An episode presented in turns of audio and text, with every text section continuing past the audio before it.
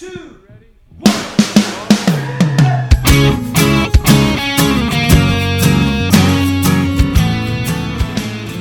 and welcome to Say That, the podcast where your big questions get real answers. My name is Matt King. I'm your host here in the city of Chicago, and joining me here is Glenn Fitzgerald, the president of Mission USA. I wasn't quite ready to start the show. Also joining us, Jed Brewer, the director of Mission USA Productions. I was born ready. Joining us all the way from Mercury, Tennessee, one of the pastors of Christ Community Church, Lee Younger. Why is it that two of you guys are so sweaty and Glenn looks so refreshed and unsweaty? I'm telling you, I am dry as a bone right now. Really? And It's loving so it. Not what moisture wicking is. Sure. Yeah, I am- well, I am the least moist person sitting at this table. I can tell you that. well, that's Yeah. true, but that's just down to genetics. Yeah. And on that basis, I declare an emergency. On the Whoa. basis that Jed is definitely moist right now. It's not on that basis. I just want to start talking about this. Old Moisten Jed, they call him. Believe it or not, we have something even more disturbing. That's to my get favorite to. Dickens Christmas uh, story right, right. there. Old moist Jed. moist he was. he, he would go door to door selling his moisture. It's good. All right. Well, that's a word a lot of people hate. So eighty percent of the audience has turned it off by now. So that's good. uh, would you like to buy my moisture? it's Christmas. Y'all, it's four degrees below zero here in Chicago. We Yeah. are freezing and doing the best we Yeah. can. And let's be Yeah, honest, we're you're- really not pulling it off. You're, you're that's listening right. to people literally freeze to the point of insanity. So that's Yeah. what we're doing here. As I, I mentioned, I went out uh, in, the, in between shows here to grab a drink. As I mentioned, Jed, I was worried that this can of uh, Diet Coke wouldn't be cold because it's not in the fridge. It's cold. Yeah. Just for being on the ground, Yeah. it's cold. Yeah. Um, but here's the thing: we had a message come in from our friend James. Ah. Scripture sketches. You may know him on the Tumblr. He does uh, Okay. wonderful drawings. Lovely. Check him out on the Tumblr. Woot. Uh, he there, and this is one of my favorite things about this show. I don't know about you people. Um, there's a, a number of people out there who, when they just see some crazy Christian crap in the world, Yeah. think you know who's got to know about this. to say that, fellas. Yeah. and you're right. Yes. we need material. You're right. The last thing we want is to run out of things to mock. Absolutely, right. so, uh, Brother James shares with us a television program. Yes. Uh, it was it was originally on the Game Show Network. Okay. He tells me it's now on Netflix in the U.S. If you want to check that out, and I don't know why you would. Uh, the title of this church, uh, this game show, keep in mind, is "It Takes a Church." okay. You tried to describe this to me. I still don't have my mind wrapped around this. Yeah, I, I I'm gonna I'm gonna be honest with you, friends. Uh, James sent uh, this message in the Tumblr a couple of few days ago. I spent a lot of time on this Wikipedia page. Okay. There's not a lot on it, Right. but you know, if you've ever seen the Kevin Smith movie from the '90s, Mallrats. Okay. There's a guy who's just staring at the magic eye picture and he Yeah. can't get it, but he just needs to understand. yeah, Yes. he's really it trying becomes to a get it. quixotic obsession. Yeah. That's me in the Wikipedia page for It Takes a Church. That's Okay. good. I will read from the Wikipedia and we'll go on this Oh. journey together. Okay. Try to figure out what on God's green earth is going on here. The series travels to various churches and congregations to have a single, unsuspecting, keyword, member of the church presented with potential suitors. Each episode begins at the setting of a church service with host Natalie Grant appearing to introduce the show. A single member of the congregation is introduced to his or her surprise, while members of the congregation then nominate other single members of the congregation as suitors. so you're having church Right. a uh, mildly successful CCM artist kicks the door in with a camera crew, and they say, "Jennifer single, stand up, Jennifer." Yes. These other the church chose these other three dudes who are also single. We're game showing right now. You know your worst fear, single church person Yeah. happening. yes. It stops today. The singleness is over. This this might be the weirdest most insane idea I've ever heard of. my It's life. awful. And I will head off some thoughts of the past. You may th- be thinking to yourself, dear listener, if you listen to the show for a while, now, Matt, you're bringing this up. Are you frightened that this is the kind of thing Glenn and Jed, in their desperation for you to be able to get in on? No. No. no. Here are things we don't have at the bridge camera crews, Yeah. Right. uh, well meaning CCM artists, Right. interruptions to the service. Right. That's right. Right. Right. So I'm not concerned about that. Let's read on. The number of suitors is immediately narrowed down to four. They, So apparently, the church just nominates a bunch of single people. Wow. And they say, but not you, you, you, you, or you. what about Bob? No. no. so the church people say, "You suck. You can't be dating this person." Yes. Yes. Okay. They are the top three as voted by the congregation. Right. The congregation votes for the top three, and a fourth chosen by the pastor. Oh my! if you word. thought being a pastor's kid in a normal church was bad, Wow. wait until it takes a church shows up. This is the worst thing I've ever heard. It really is. is. In the first round, the single member spends time in the community, usually at a charitable event, with two suitors at a time. so you go to work the 5K at Soup Kitchen, and they bring in the two dudes, and you do it. Uh, at the during this time, a group of matchmakers watches the events as they are recorded on camera. nope. What? The church pastor moderates the second round, setting up the suitors on their own dates with the single member before spending time one on one with each of the suitors. This is insane, Yeah. dude. The pastor then makes recommendations to the single member, who in turn eliminates another suitor. The final round consists of actual one on one dates between the single member and each of the suitors. After the dates, the congregation gathers to see who the single member has deemed the winner. While the matchmaker who originally suggested the winner at the start of the episode earns the church a $10,000 donation in his or her name. Let me break this down for you as the cast. You got matchmakers in the church, which we used to call them pains in the butt, but they get an official title. Busybodies, yes, if you will. the one we all avoid, right. but we're getting them dealt with. They get in their name a $10,000 donation made to the church, which had their Sunday morning service in, involved in this, and pastor gets to be on camera, and they get 10 grand. the winner gets jack squat, except a lifetime of embarrassment and a date maybe. Does anyone want to guess? With the suitors, there- so there's four guy, four uh, suitors. One gets picked, and they don't get nothing for winning. Right. Right. The the remaining three suitors get something. Would you care to guess what the door prize is? Well- Think stupid. Well, a Bible feels like an option. Yeah. Box, dumber. Boxed set of this game show. That's I, that would be hardcore. Think far more patronizing. A copy of True Love Waits. Oh, that's awful. Yeah. You see what I did there? Yeah, that's real, real bad. Copy of I Kissed Dating Goodbye. In this case, dating kissed you goodbye. Literally. Yeah. Uh, I, I'm going to end the suffering here, and I read directly from Wikipedia so people know I'm not making this up. Additionally, the suitors who are not selected receive a free one year membership to the online dating website Christian Mingle. Oh, come Which on. this is probably the point where I should point out Christian Mingle is the sponsor of the show. Okay. We, This somebody is- has combined all the worst things about Christian culture into this one game show. Wow. Okay. First of all, can we just start on this level? Please. That is one psychedelic head trip we just took. yeah, this is. I can see why James thought I need outside input on this. yeah, I don't. I still haven't wrapped my mind around this. Oh, it's on. If you think I'm not watching at least one episode of this on Netflix, try your mind. There's a scene where she says to a potential suitor, one of two that's hanging out with her at some charity event, Yeah.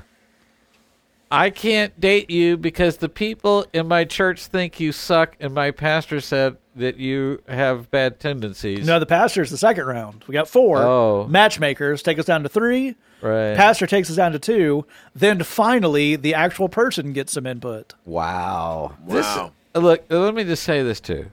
I am a known pathological, deeply evil harasser of single people. True, Preach. I mean, I have no shame. Yeah. I have no restraint. Yes. I have done many l- large scale speaking events where I have pointed directly at Matt, said that he was single, and said uh, gave him a bit of a you know pitch. You know, Yes. Sure. you know, ladies. Not a good uh, one, but a pitch. Yeah. Uh, but You've here's never the- seen a more uncomfortable sociology class at a Christian college. that's you know, but you have to do what you have to do. Yeah. to- Sure. To fight the. Sometimes you need to take times. time out of your sermon at your inner city ministry, which has a 10 minute time limit, that's right. because you got to let people know. because we had to do something about this scourge of singleness. Yes. okay? But what I'm saying is, if I say that's insane, You've really done something. you have gone way, way past what you should be up to. Can I give you the single best line from this Wikipedia page before we move on? Under the reception section, It Takes a Church has received mixed reviews from critics. Oh, So, to your point, um, even people who write about Christian television for a living think this is super weird. yeah, that's bad, dude. Yeah. What we have bad. here, I think, is a dark. Because here, here's the thing, and we, uh, Jed and I do a fair amount of media projects up here, so we have to get into this mindset. And this goes well. With, Glenn does a lot of partnership with churches and pastors, and Lee as well. And um, you, you see the things that they see a dumb thing that happens, Right. and then you're forced to backtrack to the original meeting Yeah. Right. where this was pitched. Yeah. Right. And somebody said, "Love it, yes. greenlit." Right. yes. apparently, and I'm going to guess it's an old white person. Uh, there's enough people in the world who work for some production company who think this is the way dating should work Yeah. Wow. that they got it greenlit, and I can't believe Josh Harris doesn't host it. Ha- just have a singles mixer. Yeah. You know what I mean? A little Yeah. uh, glitter ball, Well- nice music. Glenn, how do I, as a Punch bowl. pastor, get on TV and get ten grand out of that? Lord. On that basis, I declare an emergency. Okay. We were already in, in an emergency. Double state, emergency. Okay, first of all, I don't believe it was declared. It indeed was. Was it? Yeah, okay, it was. I don't. Double pay secret attention to emergency. the You were show. really excited about Moisten Jed, so Oh, Yeah. I think oh, he you- declared it. Yeah, I was trying to get, get out of off that. That's uh, my focus was on Jed Sure. being moist. Yeah. Double secret emergency. Yes. Okay. Um, here's what I'm saying, and this is a true fact. We just had Mission USA uh, Christmas extravaganza Indeed, we did. at the house. Yes. We had all the people over. It was joyful and celebratory. we loved it. Yes. That's the story we're telling. Now we We had all- love cheer. we had uh, our wives love this stuff. Yes. and we Hosting. are there yes. now. You are act- not actively making things worse because you've been told stop actively making things worse. That's correct. There have been meetings. Now, uh, so we had uh, the staff there. We had some volunteers there. The, this is the cream of the crop. This Yeah, is the best group of individuals you're going to find anywhere. Okay. Not only that, but when we get together to eat, it's serious. Absolutely. I mean, the the quality of the cooking on this food is like gourmet. That's no joke. It's gourmet quality good. I mean, they put their foot in it when they cook. Which, if thing. you don't speak Glenn, that's a positive thing about cooking and not a literal statement. that's Yes, right. Which would be a health code violation. That's correct. Not Now, Louisiana. Here's what happened. We're all enjoying a lovely dinner with the thing. Here's what happened. Turkey, delicious. Yeah. There was Might I turkey. say, moist. Yes. True. How many times can you get it into an episode before no females ever listen to the show? Oh, again? we're already there. Okay, so this turkey is serious. Yes. It's banging. It's Yes. happening. And w- everybody wants to know Who made this Who turkey? made this turkey? Well, I'll end the mystery for you right Please now. do, sir. It happened to be one Matthew Ezekiel King Well played. that made this Yeah. turkey. And here's what I'm saying. Ladies, he's single. yep. And he makes a turkey. Yep. So get in on that. Yeah. Time for a little Christmas gift for you. Treat We'll- yourself. We'll tie him up in a little bow. So he can't get away, and you get him married. Boom. So that's Exactly uh, right. The- and here's the thing to bring it back: the man that just delivered that diatribe, that insane, Yeah, too insane much. diatribe, Yes. Too looks weird. At this show and says, "Oh no, Yes, You can't no, treat people no. like that. No. Yes, that's right. That's just what I'm saying. okay." And folks, that's why we need you to keep sending us weird Christian things you find. I go back to us needing material. Yeah. Because if we didn't have this show to talk about, Glenn would have turned that into a 15 minute emergency. That's right. That's right. and on that basis, I declare emergency off.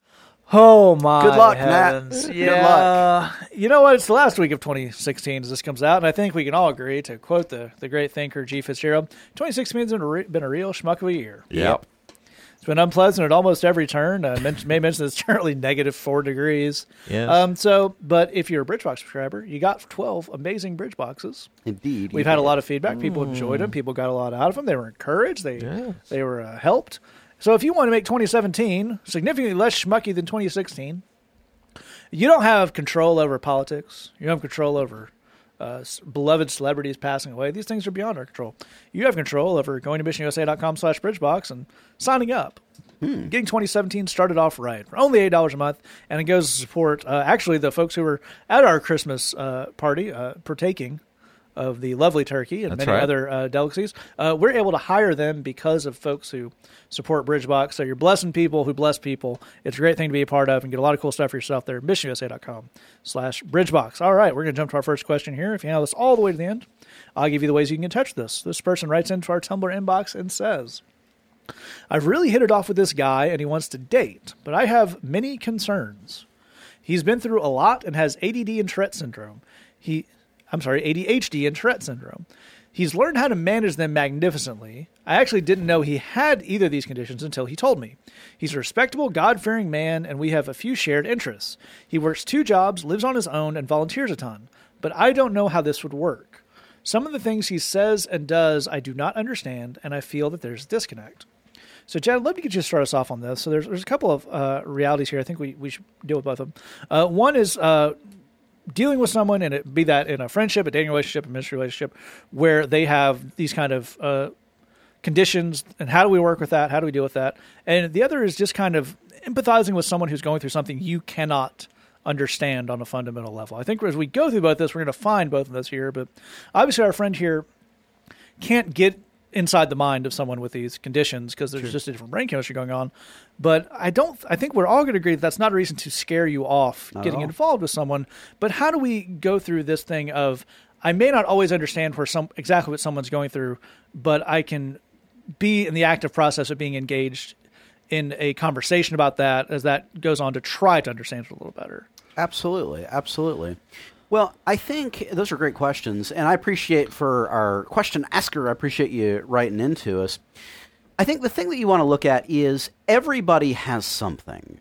Yes. Is- there, there are no right. perfectly normal people who are just 100% squared away with no issues and no problems. There's no such thing as that. Sure, I like a nice tan suit and a bowl of oatmeal. Real nice, uh, nice pair of slacks. Uh, so you know, in this case, you you have a, a fellow in your life that has a couple of of uh, diagnosable conditions, and so that might feel like it's a different category, but it's actually kind of not, because again. Everybody's got something. Everybody's, you know, got some weirdness and some issues and some things they need to look at. The question that we really want to ask, if we're particularly evaluating a romantic relationship, is: Is this person in the motion of addressing the issues in their life and doing something about those issues? Here's why that's important. You could take a person with some fairly significant and profound issues who is engaged in the process of bettering themselves, engaged in the process of managing um, their condition, engaged in the process of growing, and in the course of time, they will be a massively better boyfriend or girlfriend or spouse than a person that's almost perfect but not interested in making any changes and not interested no in question. growing. That's right. That's that's the thing of it is we we have a tendency as a culture we want to find the person that's perfect right now, and then Don't want to fix her upper. we don't want to fix her upper. Here's the thing you need to know: there is no one that's perfect right now. Yes. Everyone is a fixer upper. That's actually one of the central tenets of the Christian faith. Um, and Is that what that HGTV show's about? Yes, Oh, yes, good. absolutely. It's uh, It's a metaphor. the depravity of man this fall on HGTV. uh, we're all we're all fixers upper. We're we're all works in progress, and a lot of what it means to be a Christian marriage is to spur each other on as we make the changes that we need to make. You know, you might have heard yeah. the phrase "as iron sharpens iron." So, uh, I'll give you some some left and right limits here for a second. Um, one direction that would be way way too far would be to have a view of, "Oh, you poor thing." Things must be so tough for you. Therefore, I won't hold you accountable on anything. Right, You just whatever you want to do at all times is great because it must be so hard being you. Right, right. That is uh, that should not be your view of anyone, Right, literally of anyone. But on the other hand, the the idea of saying you should all you should never say things I don't like. You, you say in your in your uh, I'm going to read back to you quote some of the things he says slash does I just don't understand and I feel there's a disconnect. If we have a view of this person should always only say things that I like and fully understand, th- that's not true of anyone. I mean, that's that's literally true of no one. Uh, so the place that, that we have to land, Matt, you put, you know, what is it even in a friendship? How do we how do we relate to someone whose whose uh, struggles and issues are, are different from our own? I think the the two things that we want to look at is a are they are they attempting to move forward in their lives? Are they attempting to, to better themselves? And then are they open to receiving assistance on that? Right? Uh, that's that's important in a friendship, but it's super important important in a romantic relationship where we're meant to support each other. Um, they may not know how to receive help on it, and that's okay. If they're open to receiving help on it, though, now now we can begin to, to get somewhere. But to, to add one more quick bonus point on this. The thing uh, for our question asker that I'd encourage you to look at is that this stuff is a question of degrees. Given that hmm. every everybody's got something, everybody's Yeah. got issues, everybody's got you know a, a mess in their lives. It's really a question of how are they working to improve it, and how out of bounds are we today? Yeah. You know, if this is something where it's a deal breaker, it's just this is just this person is not able to receive a relationship today. Then don't worry about it. Don't pursue it. Right. There's actually nothing to think about here. Um, but if it's not a deal breaker, if it's no, and you kind of point this in your question, this is a responsible, godly person that handles their business and is good to me and whatnot. They got some stuff they're weird about, but you know uh, they, they're you know they're lined out and squared away. Then don't let that stuff scare you off. Um, at a certain point, that just becomes excuse making because I'm afraid to be in a relationship. Um, if you've got a good man who's who's you know uh, working on his issues and is able to be good to you, then I think you've really got something to think about, and maybe it's worth jumping in. I think you're absolutely right. That's really a strong place to start off. And Lee, I'd love to go to you on this. I think uh, it, Jed makes a very good point. It's worth exploring a little there that everybody has their stuff. Yeah. Um, it's also worth pointing out uh, on the on the front here. Um, we're not going to give an answer about how you have a functional relationship with someone with ADHD or Tourette syndrome. Yeah. we are not psychologists. We are not Right. uh, qualified to give that advice. We're not going to really be talking specifically about these conditions, and not even that much. So I'm sure it'll come up about mental illness in general. But this idea of this is a person who has their stuff. I have my stuff. I think one of the the things that must be said here, and I think it's a trip up with pr- people who have kind of bigger uh, problems or problems. There's terminology for me. The best Yeah. way to put that um, is it is like dating anybody else in a lot of ways. And one of those ways is you're not signing up to marry this person from Jump Street. Yeah. Right. I wonder if one of the things that holds people back in situations like this is, I, if I break up with this person because it gets too much, does that mean I'm a bad person and I was mean to them? Mm-hmm. And some of this is understanding, as Jed's saying, where we need to um, be extra patient and have some extra. Th- and the other thing is knowing where this is a relationship. And if the relationship, as we talked about in the last episode, if the relationship doesn't work, it doesn't work. Yep. It's not a functional thing. But Lee, how do we go about kind of identifying what about this needs special help? Needs we, I need to talk to somebody. We need counseling. And what of this is just relationship stuff? Yeah, and I I think that's a great way to ask that because in any relationship, you are going to have to deal with some, you know, with some weirdness. Like Jed said, everybody's got something. We're all on a pr- in a process, so nobody has arrived. Nobody is perfectly awesome all the time. We've all got issues and hangups, and we we've all got blind spots, and uh, and, and we've all got you know things you know a lot of people have things that you can absolutely diagnose that we need counseling for medicine for all kinds of stuff like that so um, I, I think that you're going to have in the middle of that you're going to have issues particularly for uh, you're going to have relationship issues inside these particular things that this dude is dealing with. But you're also going to have just straight up relationship issues, just like Matt's saying. And I think part of the part of, you know, part of parsing those things out and understanding what is what is giving yourself the freedom to realize, as Matt's saying, I'm not signing up to be married right now, which means we have the right to look at this honestly and find out is this a relationship we want to stay in? We don't, you know, I- I'm not committing my life to this right now. I don't have to figure out how to be married to somebody with these particular issues right now. Uh, the only thing I have to figure out is how to go on a date with somebody with these issues. That's a totally different thing. It's a totally different prospect. It's a totally different set of expectations, totally different level of commitment. One of the things that I would suggest is that you need to have grace on yourself Amen. Um, not just grace on yourself and the idea that we have the right to end this if we find out it's not working. We're, you know, not just that, but you need to have grace on yourself and the idea that you don't know how to do this, and that's okay. There's absolutely nothing wrong with saying to somebody, "Hey, you know, thanks for sharing, uh, you know, with me about the struggles that you're going through." I got to be honest with you and tell you, I have very little experience with that. Uh, I don't want to be scared off by any of it, so I would love for you to educate me. Like, Yeah. just tell me stuff. T- tell me, tell me what I'm looking at here. Tell me what the score is. Uh, tell me what you've learned. Tell me what you've read. Tell me what doctors have told you. Um, I'd love to learn about this. If you approach a relationship that, where you know there are going to be hangups, because every relationship is going to have hangups, but you approach it with humility and a willingness to have your presuppositions turned on their head, a willingness to grow, a willingness to hear, and a willingness to to look at yourself in the mirror honestly and say, you know what, I'm not going to get this right all the time.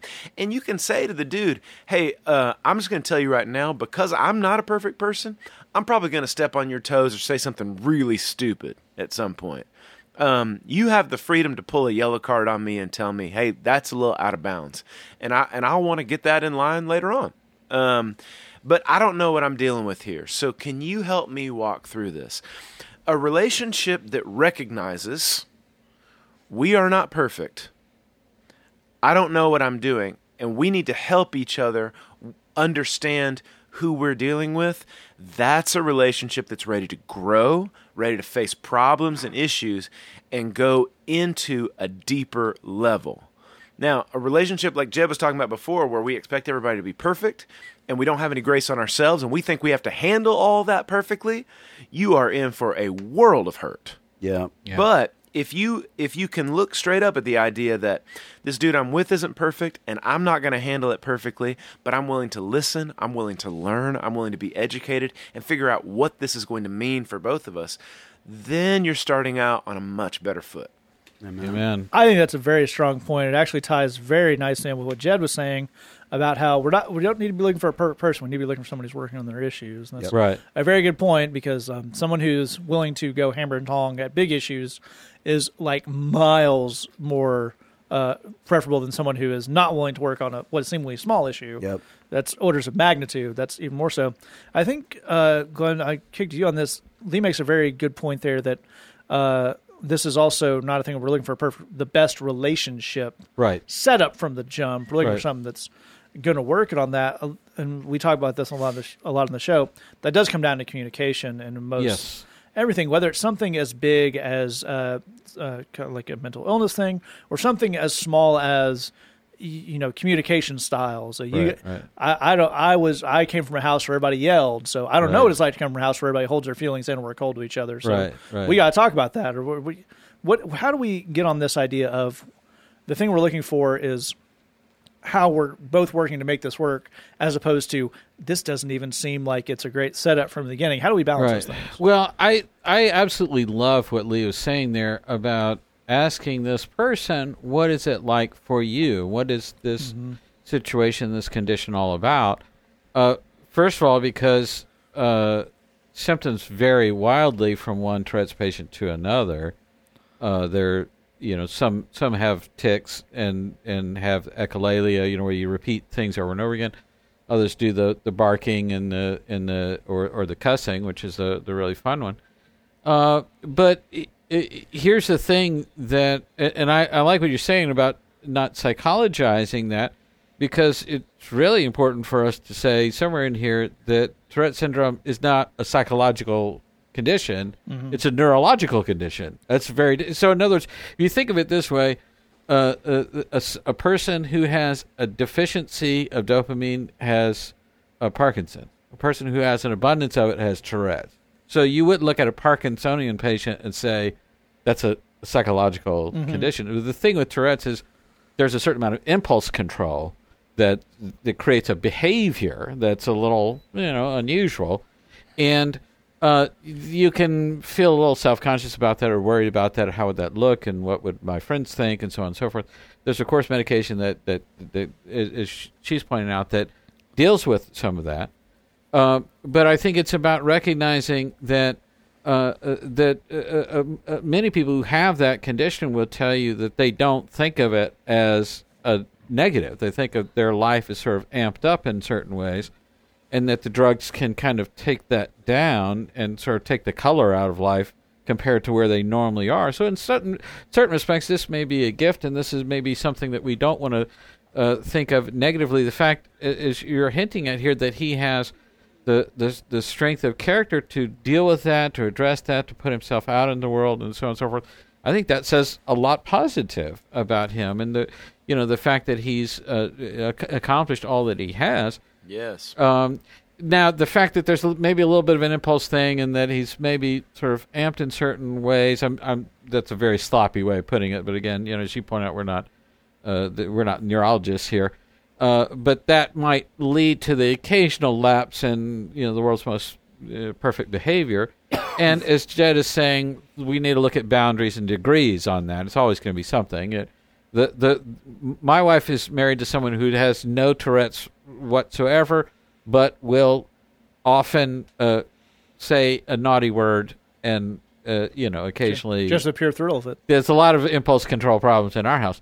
Um, but but here, here's the the recommendation as we're walking away. I strongly strongly recommend you read a book called An Anthropologist on Mars. This is a book by Oliver Sacks. Uh, Oliver Sacks is a genius. He was is- a neurologist. he was a neurologist. Bless his heart. That's another thing that sucks about 2016 is he passed away. Uh, just an absolute genius. Everything he wrote is just fantastic. Uh, one of the um, uh, people he writes about in that book has Tourette's. It's just staggering. It's a it's a it's a surgeon, a guy who is a a, a, a very gifted and talented surgeon with severe hardcore Tourette's, with the ticks, with the barking, with the touching compulsions, all these kind of things. The last person you'd want cutting you open is, with with all this, but he does it, and it's a you got to read it. So, big recommendation there. And Anthropologist on Mars by Oliver Sacks. A very good recommendation. A lot of Oliver Sacks stuff is very, very good. Um, I will say, uh, it's an interesting thing you tell you talk about reading that, which mm. because that does give you a good idea. I've read parts of that book. It does give you a good idea of what it's like for this person to experience this. What we don't want to do, to go back to mercy, we don't want a Wikipedia Tourette's and ADHD Thank you. and assume we know something Yes. based on that. And Yes. you don't want to read you Anthropologist of Mars. It's it's enriching to read, and you'll learn something about Right. the experience of this man having Tourette's. You don't want to assume your your friend here is like that. Exactly. That's another big thing we have to look at when we go into a situation where someone has be that mental illness, be that neurological condition, something we don't understand. You it sounds a little bit counterintuitive. Um, you don't want to come in with your research done. Right. That's Um, right. Yeah. take- As, as Lee was saying, you have to ask him. Yeah, ask questions, be engaged. That's yeah. that's not a negative. That's positive. To give a, an example uh, from uh, our life up here in Chicago, uh, you, you people can tell me all want. I'm not going to watch The Wire Right. because that's not what it's like. yeah. No Here's the thing: it's probably a very good TV show, but I and that's an actual point. I'm not, I don't watch crime TV. I didn't listen to Serial because I don't want this fictionalized view of this to cloud what I need to be able to face a starch reality of. Yeah, that's right. And that's kind of the same way we're doing this. Like the questions are the way to get there, and Yes. that's. I think that really brings us to uh, the final point we want to make here, which is uh, dating someone with a mental illness is like dating anyone else. Yep. In the broad strokes, the particulars may be a little different, but um, if you're dating someone who has anxiety, if you're dating someone who has depression, if you are a person with anxiety or depression or suicidal issues who's thinking about dating and wondering does that mean nobody ever want me, everybody has their issues. Every relationship is two people with issues who need to understand what it's like to walk in the other person's shoes. The way you get there is through conversations and through empathy and through acting outside expertise when you need it. But there's no such thing as just a setup of two very well adjusted people who bring into a well adjusted relationship. So that we don't need to aim for that. We don't need to to go back to where these guys started. We don't need to mourn the idea that we're settling for something less if we don't have that. So it's all, all that to say, you know, go to coffee. It'll be fun. Yeah. Yeah. It'll be great. Moving on to our final que- second question here. We, it comes in anonymous with our Tumblr inbox, and it says, "I'm the sort of person who finds it hard to say no and wants or feels obligated to do anything. This can be volunteering in the children's ministry, picking people up, dropping people off, arriving early for setup, staying late for teardown, etc. How do we know when to stop with our obligations? What if it's a blessing to for us to do those things? How do we know what our role is and what if there's no one else to do it? At the same time, how do we prevent burnout? A very good question. I think a lot of the folks who listen to uh, the show are involved in volunteer ministry uh, somewhere or volunteering at certain places. So, Lee, if you can start us off on this one. Yeah, first of all, I would say um, I I kind of grew up in the situation where I could have written this question, and um, and at the same time, as a pastor in a church, I can tell you that, um, and these guys have been in enough ministry environments; they could tell you the same thing is true. Um, Ninety-eight percent of the stuff in and around the church is done by about eight percent of the people Yeah. In the church.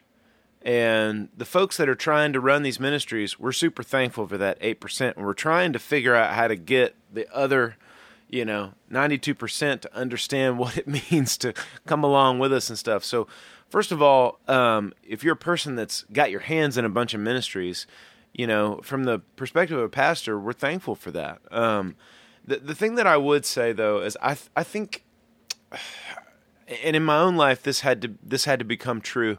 I think it's time to ask some questions. And the questions really take us back to what is the point of serving and where does it need to come from? So i would love for you to ask yourself some questions and and try as hard as you can not to answer them like anybody's listening. Like you this is not a test that you're turning in okay so you don't want to answer this like you would answer a question in a sunday school class. You want to write down this question you want to take it on a walk and really think about what do i feel about this? Where are all my emotions in this? Where are my fears in this? And stuff like that. Here are a couple questions for you. And one of the questions is what would happen if i say no to that ministry it, you know, this thing that somebody's asking me to do or this thing I feel like I need to do, what would happen if I said no to it? Here's another question What does Jesus think about my downtime? Mm-hmm.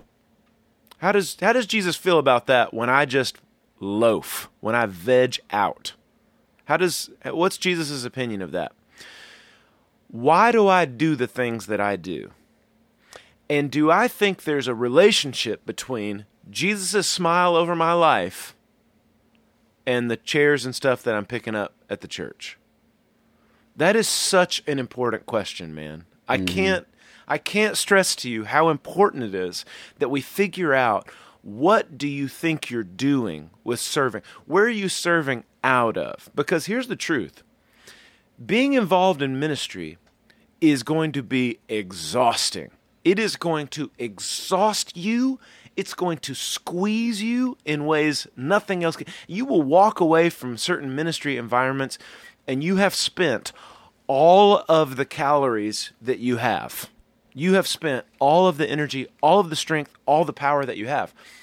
And if you are doing that out of some kind of place of, I'm trying to get Jesus to think I'm awesome, I'm looking for Jesus points, or I'm trying to make people think that I'm for real or whatever, there is no, there's nothing on earth that will replenish that energy that you've spent on that thing. But if you're doing that out of a place of, I'm not trying to impress Jesus, I love Jesus. I know I'm free. I'm forgiven. All that stuff. I'm I'm giving out of my overflow, and I just love being. I, I love doing the thing that He has made me for and called me for. That feels completely different. It, it, it can still be exhausting, but it feels completely different. And a person that's serving out of that mindset, you love your downtime. And here's the thing about it you know Jesus loves your downtime. It's like when you are on a day off and you're loafing, you you just feel like you could look to the right and see Jesus like, "Hey baby, this is what I'm talking about. I'm glad we're here together." Like that's the way that you feel about this thing. So I think we need to look at some core questions about why am I doing the things that I'm doing? What would happen if I stopped doing? Do, do I think everything would grind to a halt? In other words, am I ne- a necessary part of this, um, or am I am I earning something with Jesus? I think those are questions you should look at. They're questions that I had to look at in my own life before I got to a place where ministry and my downtime and everything was a thing where I could be exhausted and yet fulfilled at the same time, and then replenished and enjoy my my loafing and, and day off and all that kind of stuff. I think those are some things that we need to look at. Why are we doing what we're doing?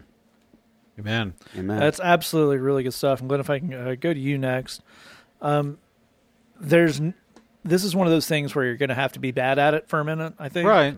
There's no kind of we we can give you some good advice and give you some good pointers. That um, the first time somebody says, "Hey, can you stick around to set up to help us break down?" You can say, "No, I did set up, so I'm gonna I'm gonna bounce." Right. You're not gonna you're not gonna have the full confidence that we might try to instill in you. So how do we start this journey? If you've never said no before, what's the first one look like?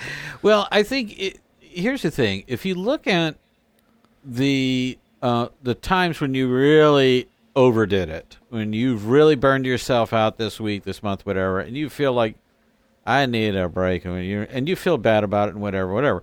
Okay, here's what I would compel you to, to do: is to go back and and really do an autopsy autopsy of that week, or couple of weeks, or three weeks, whatever it is. I will bet you that you could say to yourself, if I had said no to this one thing, I would have been able to kind of Yes. regroup my energies. Then I would have been fine for the next thing, which may, would have made the next thing not quite so bad. And I actually could have just sailed through the rest of this month. But that that particular week, I really needed a break, and I didn't take it. So I was exhausted that week, which made me even more exhausted the next week, and even more exhausted that that that week after that. So it's all, it's really just one thing. It, it, it- there's a sense that if I'm this exhausted, I may need to you know gut these things and really stop doing a lot. But you might be surprised and, and pleased to find out no, you you could do a certain amount of this stuff, but it's it's that one mm-hmm. thing that's not okay. So here's the thing take that same thinking and project it forward and say, what is the one thing I need to say no to Yeah. coming up in the next two or three weeks? What's the one thing that's just one thing too many? And decide right now you're going to say no to that. Okay. Now it's going to be you're not going to you know, you know that's going to be a bad feeling. But that's the second step is working on being okay with saying no. You've got time. You can you know whatever. You made the decision. You know it's a smart decision, but you you're you're committing yourself to to saying okay, um, this is the right thing. This is a smart thing. I don't need to feel guilty about this. As Lee is saying, there's other people in this church that can absolutely step up and do their deal. I, I, I do more than my fair share. I enjoy what I do, and it's enough. So you have to and work on that with the Lord. Exactly as as Lee was saying, I think he's exactly right. Uh, you have to know what God thinks of that. Uh, you, you know, uh, God said, "I want here's a day. I want to make it holy. You give this day, you devote it completely to me because it's a holy day. On that day, you're not doing anything. So that means something. You know that the, the, the work isn't a virtue, but rest is. So, um, uh, uh, uh, and then I think I would want to to to land that plane by saying there's uh there's a recognition that by saying no to that one thing i'm improving the quality of everything else that i'm doing. I'm improving the encouragement i'm giving to everybody. I'm in, improving uh the the the kind of fellowship that i'm having what there's a point where i just i have what i call peopleitis and I have just had enough, and I'm not go- I'm not doing anybody any good when I'm at mm. that point. So by saying that strategic no, I'm actually doing better at everything else Yeah. I'm doing, Yeah. and that's the thing I need to keep my focus on and have my my sense of what's right and wrong based on that, not based on whether I say yes or no to everything. Yeah, I think that's the really important way to look at this is to look at the whole and not focus on the I'm going to feel bad that uh, such Yeah. and such is happening here. And Jed, I'd love to go to, to you to close out here. One of the things that I think needs to go said here is in a perfect world, um, the person who's in charge would be checking in to make sure they're not overloading you. Yep. Uh, Lee started us off with a very uh, correct point on that. That oftentimes the, the people in charge are overloaded, Yep. And their um, the volunteer pool is not great. Yep. But the beautiful thing about that is um, that's not your problem. Nope. That's their problem. Yep. They get paid to be here. so uh, we we have a wonderful phrase around here that Jed has brought us from our friends in uh, in uh, Bulgaria, I believe. Well, it's a Polish proverb. Oh, it's a Polish actually. proverb, which is uh, "This is not my circus; these are not my monkeys." Yes, that's We use that. We use that quite a bit around here. That's Yeah, why it's, that's a much more colorful way of saying that's not my problem. Yeah. that's right. So I, I that is a part of kind of what we're looking at here is we unfortunately we know this is going to be on us Yeah. to when to make these decisions. So I think the, the I think Lee and Glenn have given us some really good run up to how to strategically do that. What's the emotional part of going through that? What are the the red flags of uh, looking at this and how we know when we're kind of due for one? Because I think one of the things that probably needs to be said here is there's really no such thing as oh I shouldn't have. I've never taken a break and felt well that was just a wasted break Yeah. you almost everyone can use a little more rest but how do we know when this is uh, something we could do something we should do and holy crap i am doing something tomorrow what are we looking for on that Sure, sure. Great questions. The thing I would encourage you to look at as a very important barometer, really throughout your, your life and your spiritual life, is the presence of joy. Uh, if you find that, and I'm not talking about on any given day, because everybody has up days and down days, but Sure. over a span of a couple, three weeks, if you find no joy in anything that you're doing, then we need to make a change. Um, Yeah. You know, uh, in a more secular sense, the easy way to put it is if you're not happy, change something. yeah Um, and that that applies here. If you again consistently over a period of weeks, if you just, I have no joy in the things I'm doing, then then we definitely something's out of whack. We need to make a change uh, for sure, for sure. But I think the interesting thing, and this goes to what Glenn was saying, is that that change doesn't necessarily have to be this huge thing, right? You know, I mean, th- this is the, this is the classic case of the dude having a midlife crisis. Is he he's 45 and wakes up and he's unhappy, and so he changes everything in his life in one go and kind of screws everything up in one go Yeah. That's actually just not a smart way to make changes you know if you say look i'm not happy and i'm not experiencing joy over you know an extended period something needs to change then let's actually start with some smaller tweaks um, let's start there, there's an acronym that's used in recovery circles uh, and the acronym is halt and it stands for hungry angry lonely tired and the idea is if you are in addiction recovery, you should always be particularly wary whenever you're in any of those states hungry, angry, lonely, tired. So let's look at those for a second. Do you get enough sleep? Because if you don't, we can do something about that. Uh, and, and things that, commitments that you have that are saying, yeah, you, you don't get to have seven hours of sleep, those are inappropriate commitments. Yeah. Right, You know, there- right, there's just no way around that. You know, hungry, are you skipping meals? Same thing. Uh, commitments that say you don't get to have lunch, that's that's right out, Right, dude. right, right. But of course, we've all been there. Yeah, we, that's we've, right. We, we've all done that. And i to be clear, it's one thing to say once in a blue moon, and it's a special event, and it's a special occasion, and it's a thing, and therefore we all understand that. Sure. But if on any kind of a consistent basis, I'm not getting enough to eat, and I'm not getting enough sleep, and things are pissing me off, and I'm not getting quality fellowship with other people, again, hungry, angry, lonely, tired, we need to address those things. We, we actually want to start with those really basic needs and, and make sure that all of those are fully squared away before we, we worry about the bigger picture stuff. Here's a I'll close with this. This is a common problem for Christians is they want to spiritualize everything. And that comes from a good place because they, they recognize that at the end of the day, Jesus is the answer to everything, and, and he super is. But Jesus made you to be a physical being who has physical needs, including the need Yeah. for sleep and for food and for peace and for uh, uh, camaraderie with other people. So whenever we're just feeling off, that's a great place to start. Halt. Mm-hmm. hungry, angry, angry, lonely, tired. Am I neglecting any of those four areas of my life? If I've got all of those completely locked down and they're squared away and when there should be, then we can we can look at deeper issues. But if you're not happy, particularly over an extended period, you need to make some changes. If you're wondering where to make those changes, start with those immediate needs and figure out Yeah. are we meeting those needs well, and make the changes you need to make so that you meet those needs and meet them consistently. That's a really fantastic way to start. One one extra thing I'll tackle on the end here is um, we the need for priority here is strong. Yeah. And I mean that in the sense of what are the things that you are should make a high priority. So, you know, you give your list here of, you know, help out the children's ministry and pick people up and drop people off and arrive early for setup and late for teardown. Um, here's the thing. Basically, if you say, I'm doing too much, you could start by uh, saying no to any one of those Sure. and be fine. Yeah. And decide if that's the. If, but you probably have a thing. You probably, well, I really like the children's ministry, and I'm happy to get there early, and all that. And uh, I- but I, it bums me out that I'm always late for lunch because I'm sitting around tearing down.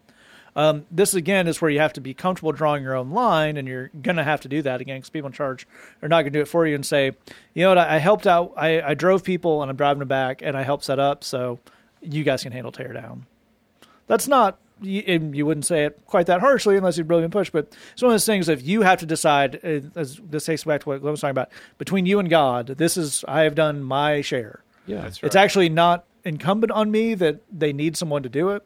If the pastor has to be around for an extra hour to put away the tables, that's his job. He's the Right. pastor. Right. I'm volunteer. I, I have done. I have. I'm declaring that between me and the Lord, I've done my share. And here's the beautiful thing about church and stuff. Stuff. It all happens again next week. No doubt. Right. Well, Matt, you are so right, and that actually brings up something that I think should be addressed because something Glenn said. In my life, I've I have been the person asking this question, and I struggle at times uh, still being the person this question. I bet you're afraid you're being selfish. Yeah. Yeah. I bet that's what you're afraid of. Uh, it's certainly what I am often afraid of. And the the thing to know about that is, um, in order to be the person God has called you to be, in order to um, do the things God has called you to do, as Glenn's saying, you have to take care of you. You have to look after yourself as an act of stewardship that is sacred. Yes. Because other people are not going to do that. You've heard us say on the show before, and it's a phrase we all learned from, from Glenn the opposite of a bad idea is another bad idea. Is it a bad idea to have a life that is completely about you to the abandon of all other human beings' concerns? Yes, that's a bad and ungodly thing. But here's the funny thing the opposite of that is also a terrible idea. Exactly. A life where you have no thought to yourself and no thought to your own needs and no thought to your own concerns, and it's 100% of every day is all about other people, that's unsustainable. That's that, right. That cannot be lived You're out. not going to connect with the Lord to be any good to anybody anyway. if No. you're, if you're not taking that downtime. No, Like, not not at all. Doesn't work.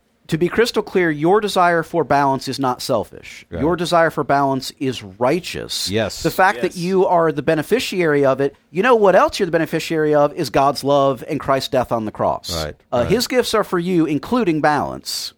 I mean, the Lord even said to his own guys, Come to me, all you who are weary and heavy Yeah. laden, and I Yeah. will give you rest. If you're burdened down, I, I'm where you go for rest. He he after his guys after he sent his guys out on on uh, you know a mission trip, he took them away to a retreat. You Yes. know, he said, "Let us go away uh, to a lonely place by ourselves for a while." It, I loved earlier. You said that this this kind of self self sustaining activity. It's not just righteous; it's a sacred thing. Yeah. Yes. I mean, it's it's just the principle of when you're on the airplane that you put the gas mask over yourself first. Otherwise, you can't help anybody. Yep. It's a it's a fantastic point. It also um, goes to this idea of you can't let people guilt you, but we're we're going to go on a sense that this is a help, helpful thing. Um, when people say, you know, just, we just want to pour our lives out and give our lives away, that doesn't mean doing stuff all the time. No. That means letting Jesus tell you what you should do. That's right. That's the whole uh, sacrificing your life, b- taking up your cross, all that stuff. None of that means going 100 miles an hour all the time. Yeah. It means letting Jesus tell you what to do. And a surprising amount of time in my own life, and I think these other guys found the same thing. The uh, the thing he wants me to do is not stuff. Yes. is Yeah. go home. yes. Then I will give you one. Uh, as I've, I've definitely, as we all have mentioned, I'm a person who super ha- has had this problem at points in my life. Um, uh, on a very practical tip, a way to do a thing: schedule something. Yeah. Yep, People yep. are, uh, especially kind of suburban church culture, are they do not violate the sanctity of your planner. right. So if your th- if your thing if church ends at noon, and there's someone you've been meaning to have lunch with, tell them you'll have lunch with them at twelve thirty. So when someone Right. says, "Hey, can you hang around and do the thing?" Say, "I'd love to, but I'm meeting my friend for lunch." That's right. and then you just go, and that's that's kind of the the certain step where that's the that will help break the spell of having to do everything you're asked. Mm-hmm. If you have a thing to say, nope, sorry, I'm meeting so and so to movie, or I'm doing the thing, or that's a, a little baby step on the way there. And we're gonna move on to our final question here. It comes in anonymously at our Tumblr box and it says, Hi there. My roommate, who's a really good friend of mine, has begun dating a really nice guy from our church. We're both in our late 20s and have been single for years. She always took the stance of if it happens, it happens. If it doesn't, it doesn't when it came to relationships. On the other hand, I've tried dating, asking people out, the apps, and all sorts of stuff, and it hasn't worked for me yet. I'm happy for her, but I'm also jealous of her and scared of losing our friendship. I know life isn't fair sometimes and God always provides, but it almost feels like a cruel joke that someone who didn't even want this get, gets to have something that I've never had but always wanted and have tried to make happen. It's like it magically fell into her lap while I'm actively trying to, to be patient and trying to give my desires to God. So I'm jealous of her, but I'm also missing her. Change has always been hard for me, and I'm trying to be okay with it. I'm trying to rely on God to get me through my loneliness and insecurities, but it's hard. And Glenn, I'd love to get you to start us off on this. And Lord knows there's a lot. There's a lot here. Yes. Um, but this idea of uh, th- let's start with the emotionality of I am happy for so and so. I am jealous of so and so. Yeah. Those actually can and do often coexist, right? For sure, and and I think uh, I, I think uh, you know these other fellows will address uh, as we should that that's kind of the core thing of of you know I I'm hearing a bit of a, a separation anxiety, you know that that sense of uh, abandonment, and that Yeah. that maybe go back to other family stuff. Uh, and I think uh, it's it's perfectly uh, acceptable, understandable, reasonable, and human to feel a certain amount of that jealousy. You know, it's not healthy and it's not good for you, but it's Makes sense. it makes sense. We're not trying to, you know, uh, uh, uh, if somebody hands your friend a million dollars cash, I want a million dollars cash. What the heck? That's right. So that's uh, you, let's be reasonable towards you on that.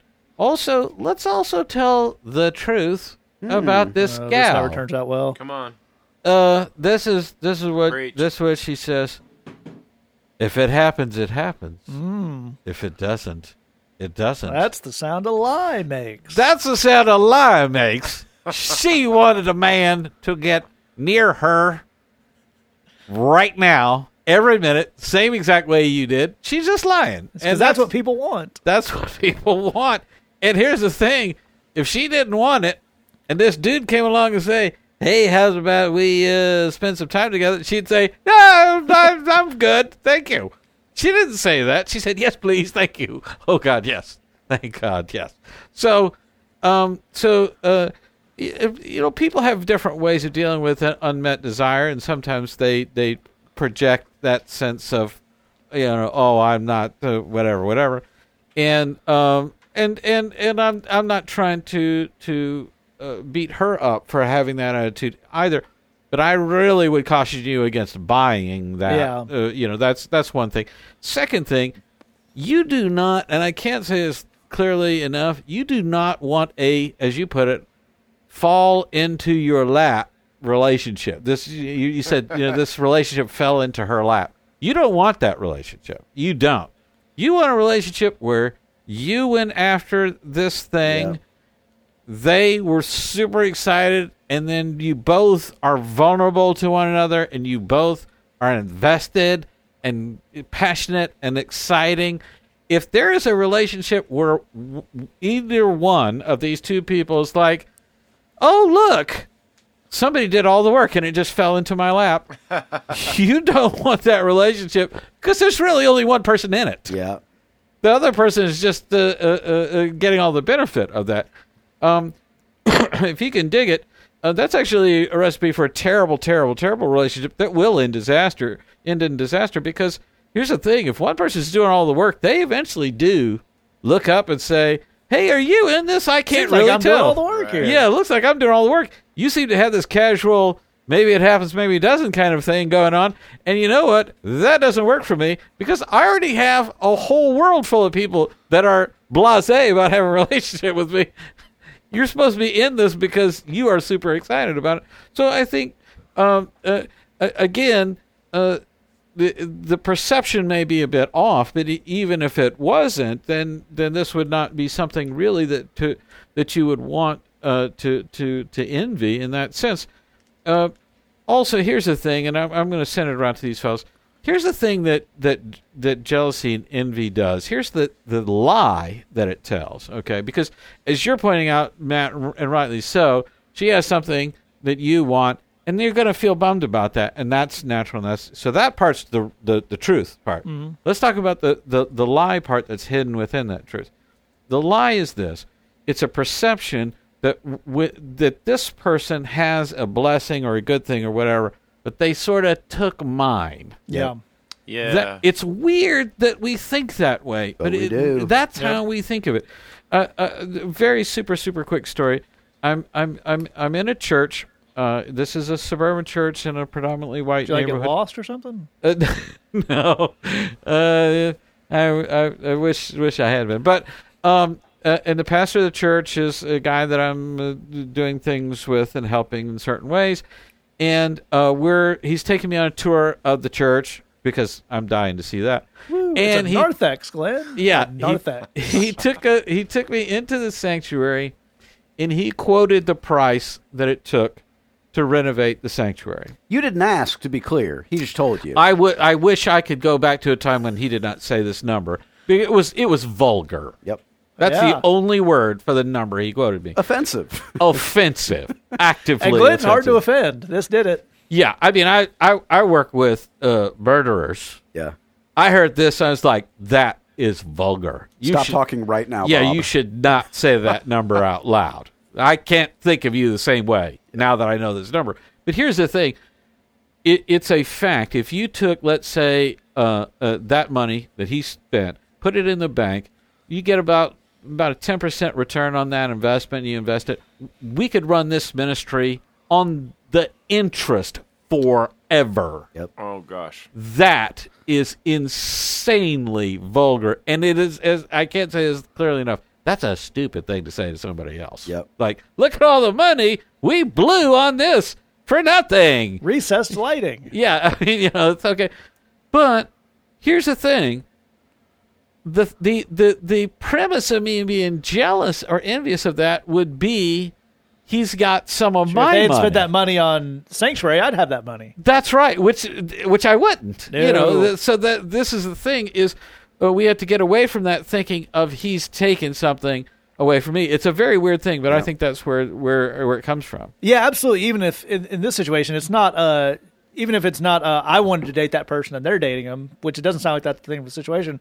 There's that idea of, well, I wanted a relationship. Now there's less relationship out there. Yep. Yeah, There's yeah, one yeah. That's unit right. less a relationship in the universe. It sounds nuts when you say it out loud, but but it's- it's, we all that is have it. that thought. Yes, yeah. It's yes. a finite product, Matt. yeah. Yeah, it's that thing. You're like, well, that person's driving the car I want. They made more of them. No, they're Well, gone it's- that- forever. That's mine. uh, it's yeah, it's one of those things of it, it's as you point out, it, it is a lie because it has no logical basis. That's not Yeah. how that works. But it's the emotional reality of that is true. That's one of the things we kind of have to deal with here. And Lee, I'd love to go to you on this uh, next. Uh, there's something Glenn mentioned in there that I think is very critical to understanding this, which is um, be beware of buying into the narratives you assume other people are going Yeah. on here. So I imagine that this gal said a couple of times, "I'm not so into the, the the relationship thing. If it happens, it happens."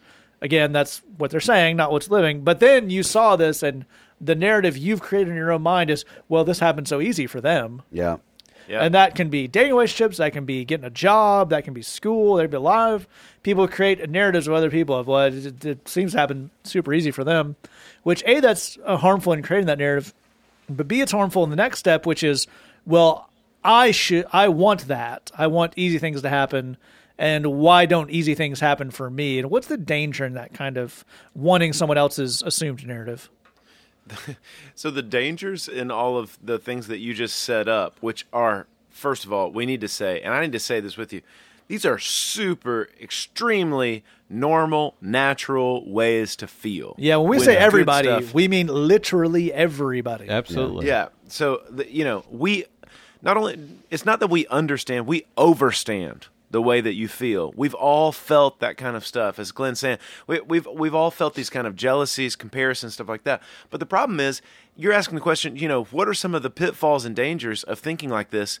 It's like a hydra. There's there are so many problems. there are so many difficulties that you run into.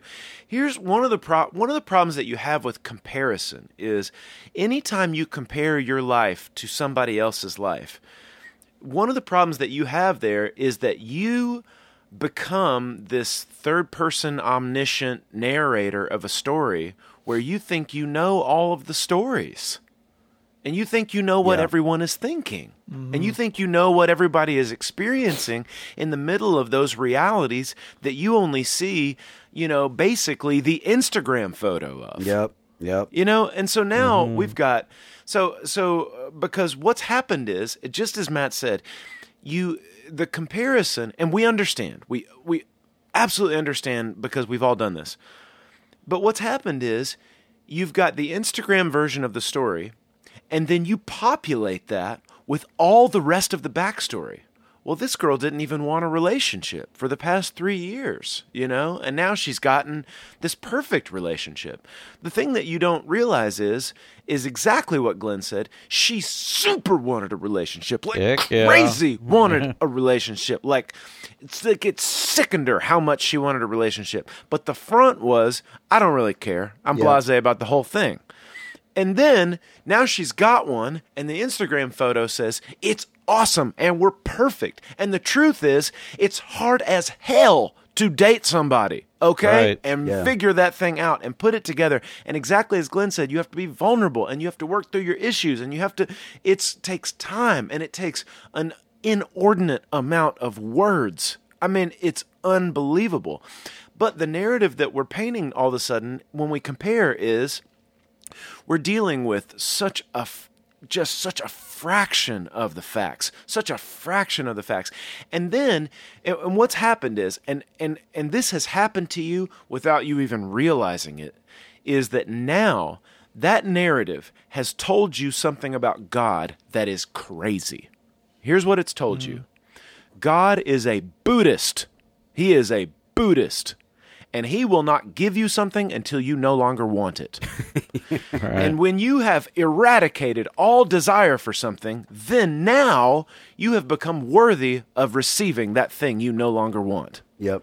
So, as soon as you can eradicate all desire for this relationship, then you will become a drop in the water of the ocean of nirvana. and now you get to have a smooch and an Instagram photo and the whole thing. And look, I know I'm being cheeky about this, and I don't mean to, but I the thing is is that we've all felt that comparison and the envy. But what happens is it starts with us thinking that we're the third person omniscient narrator that knows how everybody feels about everything and their whole history and uh, how well this thing is going. And then the place that it ends matt's saying like what are the pitfalls and the dangers? Now all of a sudden our god is a buddhist I mean that's where that's where this thing ends is I can't have what I want until I no longer want it. That's crazy. And and I'm not saying you're crazy. I'm saying that the lies that all the comparison and envy and everything tell you are crazy. And it tells us the same ones. And that's why the the one of the best things that you could do for yourself in your life for your faith, for everything, every piece of this is to decide, I have got to figure out, and I don't care how many friends and how many conversations, how many cups of coffee it takes me to do this, I have got to figure out how to how to eradicate comparison and envy out of my life Amen. because Amen. they they lie to me and they steal from me and then they pollute and corrupt my faith and and all those things are precious to me. I don't want to be lied to. I don't want to be robbed. And i don't want my faith to get corrupted or tainted by any of this stuff. But it happens so easy and so fast that floor drops out from underneath you and you don't know anything anymore because you wind up thinking you know everything. And that's and I'm not trying to beat you up. This is the this is what happens to all of us. And so that's where we need to look with this comparison thing. We've got to figure out how to not do it because we wind up on we, we wind up on a slippery slope with no footing. We don't know anything and it messes with us so bad. And that's what's going on here. And I hate it for you. We're praying for you. And look here's the thing. You have a God who wants you to have a great dating relationship. He loves you and he wants you to have an awesome man. And that's where we need to get back to. You are worthy of a relationship like that and God wants that for you. And that's where we've got to we got to peel back this other stuff so we can see God that way and, and, come out of this. There's some stuff that He wants you to do, and we're proud of you for doing it. The apps, the the dating, the, all that stuff, kissing Yes. your frogs, and the Yes. whole thing. We're proud of that. Yes. You don't roll off of that process. You dig down deeper into that process. Yep. Keep going with that. We believe in you on that stuff. Amen. Amen. Absolutely, that's fantastic uh, stuff. Jed, I'd love to go to you to uh, uh, close us out here. I think one of the things we need to look at here, which this per- our person, our friend points out in the question here, is uh, this feels unfair. That's Yeah. because it is unfair. Yes. And one of the aspects we haven't quite touched on this yet, which I think needs to come into the fold, is it's unfair because uh, there's an element of luck. Sure. As we pointed out, you know, the part of the craziness is, um, you know, there's one less uh, unit of love out there in the world, therefore I'm most likely to find it. Uh, but Lee is pointing us towards another one here, which is this idea of I, I didn't uh, put the the keys in the right sequence here, and she just fell backwards into it. And there, there's a we're trying to unlock a magic, a universal magic code for love here, Right. but um, different things happen at different rates for different people. Um, Absolutely. as theists, we would say that's kind of God's will. Other people might say that's just the the chaotic void of the universe. Uh, unfortunately, if Lee saying the phrase "God is a Buddhist" didn't freak out enough, I will point out that uh, functionally those two things are not that different. Sure. the the will of an un, of an ununderstandable God and a chaotic uh, void of the universe. Right. Um, that it can feel the same to the end user, Yes. as our friends in the tech right, sector would put it.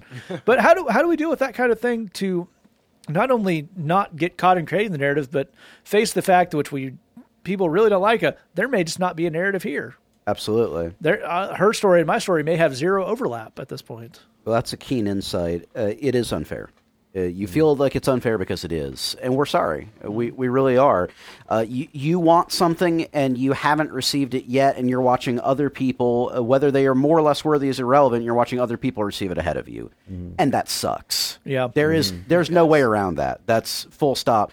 Uh, j- true confessions, just so you know, I have spent periods of my life eaten up with jealousy in comparison to other people. Um, I, I've wasted years of my life doing that. Right. Um, I'm I am the the biggest sinner we've got on it. Here's what I can tell you from it is you can spend the next five years of your life meditating on how life is unfair and unkind and what does it mean, and it will go nowhere. That that that's actually what will happen if Right. if you decide to throw yourself into uh, what does it all mean, man, and you know, and and it, it goes nowhere. That's Right. that's actually where it goes.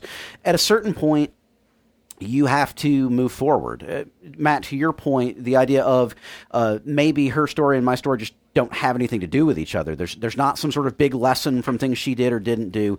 Uh, you've got to live your own life. That that's actually what you've got to do. The the to use Matt's word, the luck element means you can't force there to be the right guy out there. Um, as a follower of Christ, you believe that He sees your need and desire and is working on that, but you can't force that to happen and you can't force the timing of it. What you can force is you can force your way into a mediocre relationship tomorrow. You can do that. it, it will not be worth doing. You will not be pleased with the outcome, but, but if you feel like I have to have something now, you can do that. Uh, I wouldn't recommend it. Uh, most of us on this podcast have done the mediocre relationship. Thumbs down. Yeah. Would not recommend. Yes, yeah. Um, but here's what you can do. And this is the thing, this is what I learned out of my own really embarrassingly long period of giving in to jealousy and envy and decrying the unfairness of the cosmos. What you can do is say, here are the opportunities before me today, and I'm going to live fully into those. So, for example, one of the things you're experiencing is the loneliness of a close friend who simply has less time now. If she's in a dating relationship, she has less time for you. That is unavoidably true. You can take that time that is now available and invest it in building new friendships with other people. Um, there are amazing people waiting to be your friend. I guarantee you that's true. There are people that you would be a blessing to, and people who'd be a blessing to you just by having a close friendship with them. And the the thing which you already know, and I suspect maybe try not to think about, is should your friend's newfound dating relationship grow and progress, she will have progressively less time for you because she will get married. And uh, what are we going to do then? Build new friendships. That, Right. That's what That's you do. Uh, take a hold of the open doors that are before you. Here's what I've learned very painfully and very difficultly in my life. God always has something He's saying yes to in my life today. Yeah. Always, Yeah. without Yeah. fail, without exception. There's always multiple yeses before me right now today. What I've spent a long time in my life doing is saying yes, but you're saying no to the one thing I care about. So screw all that other stuff. Right, right. This is the only part I care about. And you care about the good stuff. He wants to give you other stuff. I just, you know. Stuff he's got is crap. Yeah. I've got the priorities. Thank you. Yes. um, it, again, it doesn't work. That's uh, having done it for an embarrassingly long period of time. I promise you that approach doesn't work. He has things that he's offering you today that are yeses. I suspect some of those may be friend, platonic friendships with other people. Take a hold of his yeses. Open his presents, open his mm. gifts, play with the toys he gives you. Mm. There's joy there, there's peace there, there's satisfaction there, there's fulfillment there, and there's the kind of growth there that will mm. take you down the road to the places that you care about today and wonder if they're ever coming. It doesn't seem like that could be true, but it's been true in my life. It's been true in the lives of the people that I've I've walked along mile alongside. We believe in you. Open those gifts that are before you today, and don't give up. That's absolutely right. This is these are all fantastic uh, insights into this. I'll I'll close out with uh, one quick thing and an aspect of this we didn't touch on too too much, but I think it ties into all this. So you talk about you know I don't know how to deal with you know, the friend and the change relationships, just a little bit. Here here's the here's the easiest way to deal with that. Go to your friend and say, "Uh, "It bums me out that we don't have as much time to hang out now that you're dating someone." So I know that's not really your fault, but that's how I feel. You want to go ha- see a movie or something Right. and schedule some time because here, here's the worst possible lesson you could take from this situation and it's the one you'll most want to take and if that sounds like the voice of experience uh, tell you trust that as glenn would say um, the, the worst possible lesson you take from this is uh, i wanted something and i put myself out there on it and i didn't get it so i should never do that again the lesson is, to quote the great philosopher H. Simpson, you tried your best and you failed miserably. The lesson is never, try. Never try. Right. that's not what we're going to take from this. That's not the healthy. Which goes back to a lot of what uh, the really good stuff Lee was talking about in our last episode about letting the uh, the enemy kind of get in there and uh, create how you're going to interpret these things. The lesson on this is, as we've pointed out many times, God saying no to something right now, and that's for a be- that's almost always leads to a better yes down the line. So that's fine. But the lesson is not, as Lee was pointing to, don't ever put out into the universe that you want things. Yeah. For then God will, because He is a spiteful God, not give them to you. right. So Yeah, the yeah. the quickest point between A and B is a straight line. The quickest point to let someone to for someone to know that you would like to spend a little more time with them and hang out and have quality time is say, I would like to hang out and have quality time. Yep. So just Yes. the we we talk a lot in the ministry up here in Chicago about um, uh, giving the de- devil a kick up the pants. And that often, uh, this is where our our uh, supernatural spiritual gift of stubbornness comes in. Comes into you don't you you want to give me a flat tire on the way to the chapel service.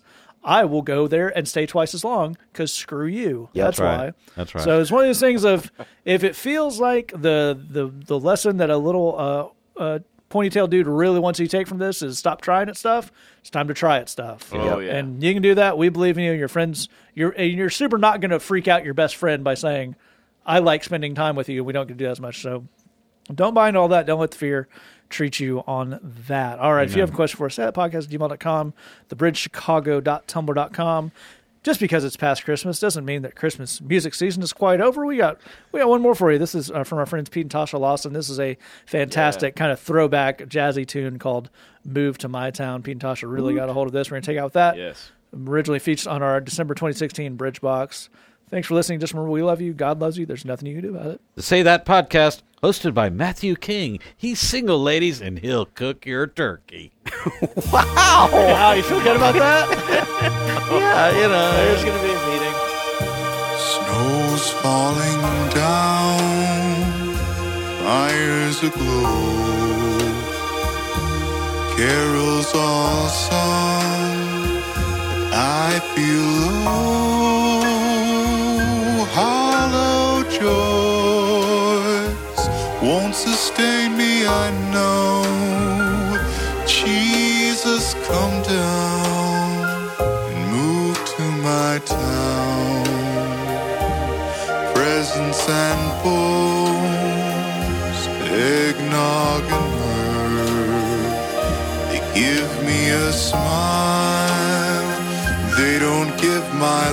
worth. One redeems. It's the day